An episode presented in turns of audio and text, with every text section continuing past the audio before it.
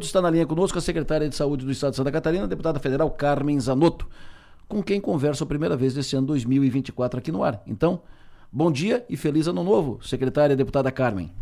Ô, Adelor, bom dia, feliz ano novo para ti, para toda a equipe e para todos que estão nos acompanhando. Sempre é bom desejar, né? Um ano repleto de saúde e sucesso e que seja um ano mais, mais, uh, mais calmo na, na sua área, na área da, da saúde, que é sempre uma, uma área difícil, né? porque está sempre uh, sentando em cima de, de bomba, né? que pode explodir, pode explodir. É sempre difícil. O senhor teve um ano de desatar nós, de, de uh, encaminhar processos, no, processos novos, de definir a nova política hospitalar catarinense. Como é que a senhora projeta o 2024 na sua área, secretária?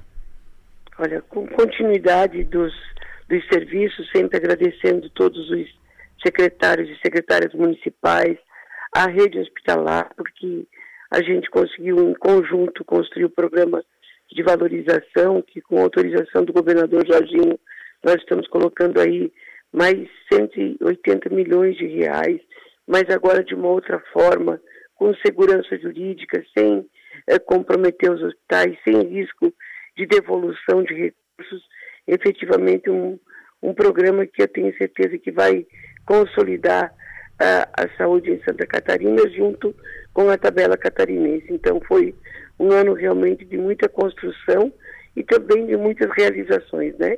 E a gente acredita agora que em 2024, o mês de janeiro já mostrou isso, um aumento uh, expressivo do, do, volume de cirurgias, uh, que a gente vai, uh, com certeza, em especial aqueles procedimentos mais complexos, como da área da urologia, eh, da ortopedia, das cirurgias, que eram os procedimentos que o argumento era a questão eh, da tabela eh, insuficiente do Sistema Único de Saúde, que agora a gente vai conseguir avançar muito mais do que já foi em 2023. Magis Topassoli. Ou, como, como faz questão de tratar a deputada Carmen, Magali. bom dia, deputada Carmen. Bom dia, bom é, dia, querida, tudo bem? Tudo certo. Olha, olha só, expectativa, tá? A pergunta que eu ia fazer, mas não vou fazer, mas eu só vou dizer que eu ia fazer. Eu ia perguntar quem que vai assumir a, a, a sua pasta assim que a senhora é, sair para tratar da sua candidatura. Mas não vou fazer essa pergunta, vou fazer outra, tá? É, recentemente a gente tratou aqui no programa com o secretário de saúde de Criciúma, o Acélio Casagrande, sobre a questão, o contrato com o Hospital São José, o nosso hospital aqui que atende toda a região e é um hospital muito abrangente e um dos mais importantes da região sul. É, e ele mencionou sobre é, que a questão estaria resolvida, o contrato renovado, sem fazer é, novas é, prorrogações, né? Enfim. E aí depois vem a informação de que o Estado assumiria 100% o repasse para o Hospital São José. Como é que está essa questão, o secretário? Ela está bem encaminhada, a competência de janeiro ainda ficou com o município de Criciúma, porque a produção do mês de dezembro, né, nós trabalhamos com, com competências e não com meses, né, e agora a competência de janeiro já passa pelo Estado, uh, dentro do programa de valorização dos hospitais, dentro da tabela uh, Santa Catarina, que tem reajustes importantes, sim, o Hospital São José é um hospital estratégico, é um hospital que está em obras importantes, obras essas que a gente precisa lembrar que não serão apenas para os pacientes eh, particulares de planos de saúde, porque a ala de oncologia, eh, imagem e outras alas também serão disponibilizadas para os pacientes do Sistema Único de Saúde. Com isso, acaba sobrando mais espaço na, na ala atual do hospital, numa construção eh, bem bem de quem compreende que o SUS é o Sistema Único de Saúde, que todos nós precisamos juntos uh, resolver os problemas. Agora é uma questão da mudança de repasses do Ministério da Saúde, que fazia direto para o município de Criciúma. Então, a parte que vem uh, do Ministério da Saúde, do Fundo Nacional de Saúde, uh, ainda não, não virou a chave, vamos dizer assim, ainda não veio para nós do fundo, mas os encaminhamentos estão sendo dados e agora, a partir das produções de serviço do hospital, a gente vai ver que um pagamento com data, com, com concentrar tudo aquilo que é aplicado e mais a, a valorização dos hospitais e a tabela, a gente acredita sim que eh, será um novo momento também para o Hospital São José. Secretária, hoje é o Dia Internacional de Combate ao Câncer Infantil. Enfrentamento ao câncer infantil. Nós tratamos disso aqui na abertura do programa, vimos a doutora Juliana, que é médico oncologista pediátrica, e na entrevista veio à tona a falta que faz em Criciúma uma UTI oncológica pediátrica. A cidade não tem. Tem o hospital infantil, que é o Hospital Infantil Santa Catarina, gestão do, do Estado, uh, mas não tem uma UTI oncológica pediátrica ou, ou, ou pediátrica ou, oncológica. Teve um projeto que, que foi feito, que seria inicialmente construído, implantado aqui no Hospital São José, depois, o, o no, na discussão do projeto, ele foi mapeado para o Hospital Infantil Santa Catarina, mas ficou, licitação foi encaminhada, falta a dotação do recurso para fazer. O senhor tem conhecimento não, do, do assunto? Não é isso que não falta. É isso? Tá. Não, falta uh, o Hospital uh, Santa Catarina, o Hospital da Criança, Gaminski, nos entregar um projeto adequado que foi solicitado no início do ano passado ainda, só que o projeto que eles nos entregaram é um projeto muito grande, com com andares, o que nós precisamos para termos a oncologia pediátrica no Hospital Santa Catarina é a parte ambulatorial.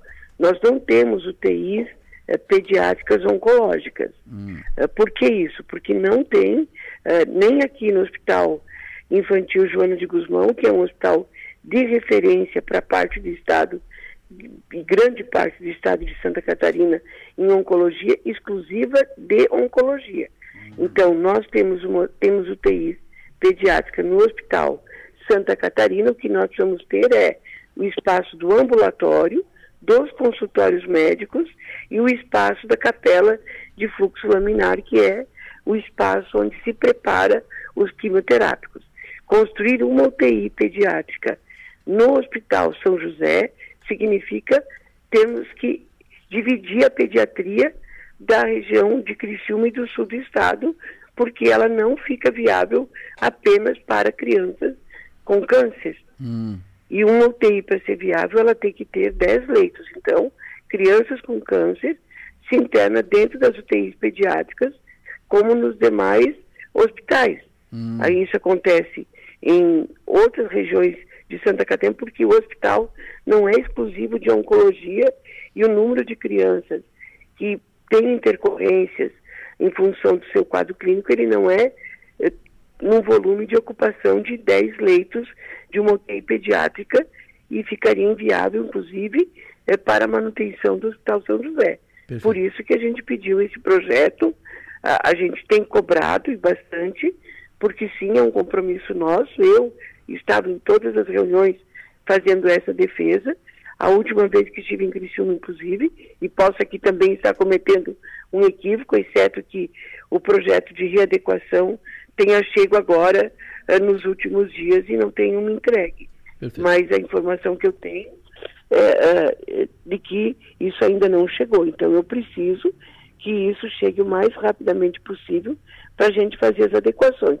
Se porventura não acontecer, a gente também toma uma outra decisão se necessário for, a gente revê. Agora, a manutenção de uma UTI pediátrica só com crianças oncológicas, graças a Deus, né? Uhum. Isso não é coisa ruim. Uhum. É, é, você não ter 10 crianças para colocar numa UTI oncológica especializada só de oncologia Perfeito. não é uma coisa ruim, é uma coisa boa. Perfeito. Significa que o tratamento está dando resposta, significa que o quadro clínico das crianças está melhorando. Mas se porventura uma criança precisar de UTI pediátrica durante o seu tratamento, ela precisa ter. Por isso que não vou, isso não está ainda no HMINSC, porque lá não temos a questão do ambulatório, que são todas as salas de, de, de aplicação da medicação, os consultórios médicos e a capela de fluxo laminar. Perfeito. Mas a, a, a, UTI pediátrica oncológica, essa que, que, é, que é uma ideia e tal, ele, ah, ela já não se fala mais no São José. A ideia é implantar aqui no Hospital Infantil Santa Catarina. Como não se sustenta Isso. uma UTI apenas uma, exclusivamente oncológica pediátrica, esse, poderia ser feita uma adequação na UTI pediátrica que já tem no Santa Catarina? Não, não, não fica, as crianças ficam juntos, os equipamentos ah, tá. são os mesmos, ah, ah, os leitos são os mesmos só que tem crianças cardíacas, tem crianças oncológicas, tem crianças com uh, pneumonia, e aí depende né, da clínica de cada uma das crianças. O que precisa ter uh, no HMINS, que não é a UTI que falta. Nós amamos que falta adequação do espaço físico para a quimioterapia Isso. e a, a, os consultórios médicos, Perfeito. dos médicos especialistas com a capela de fluxo laminar. Perfeito. Secretária Carmen Emília, na última eleição municipal, é, faltaram Hum, menos, menos de 50 votos para a senhora. A senhora vai lá buscar esses votos nessa eleição, secretária? Magali, como você é uma menina elegante, meu Deus do céu. a curva, Magali, a gente Ó a tá- curva que ela tá fez para pegar. É, é, a gente está conversando muito sobre isso e em breve essa decisão precisa ser ah, externada, né? Hum. É, por enquanto ainda a gente tem algumas ah, costuras para serem feitas, ah, não só nessa caminhada, se porventura ela acontecer, mas em especial com os compromissos que eu assumi com as entidades e com os secretários municipais na Secretaria de Estado da Saúde. O governador Jorginho tem me permitido eh, fazer essas avaliações primeiro. Vou fazer, vou passar para a senhora uma pergunta de, de uma informação que circula aqui na, na cidade. Não sei se é por patriotada, não sei se é porque é, é daqui, é, mas enfim. O Acélio Casagrande pode substituí-la na, na Secretaria de Saúde, se a senhora deixar o cargo para disputar a Prefeitura de Lages? Bom, eu nem sei se eu vou deixar o cargo Pois agora. é, eu- quem- por isso que eu disse o C. Por isso que eu disse o C, se a senhora é, deixar. É, é. Aí é uma decisão do governador, não é uma decisão ah, da Carmen Emília. Carmen Emília. A Carmen Emília falando com a Magali. Epa. Secretária, é sempre bom ouvi-la. Muito obrigado pela sua atenção. Tenha um bom dia, bom trabalho. Obrigada. Deixa eu só fazer um pedido. Claro.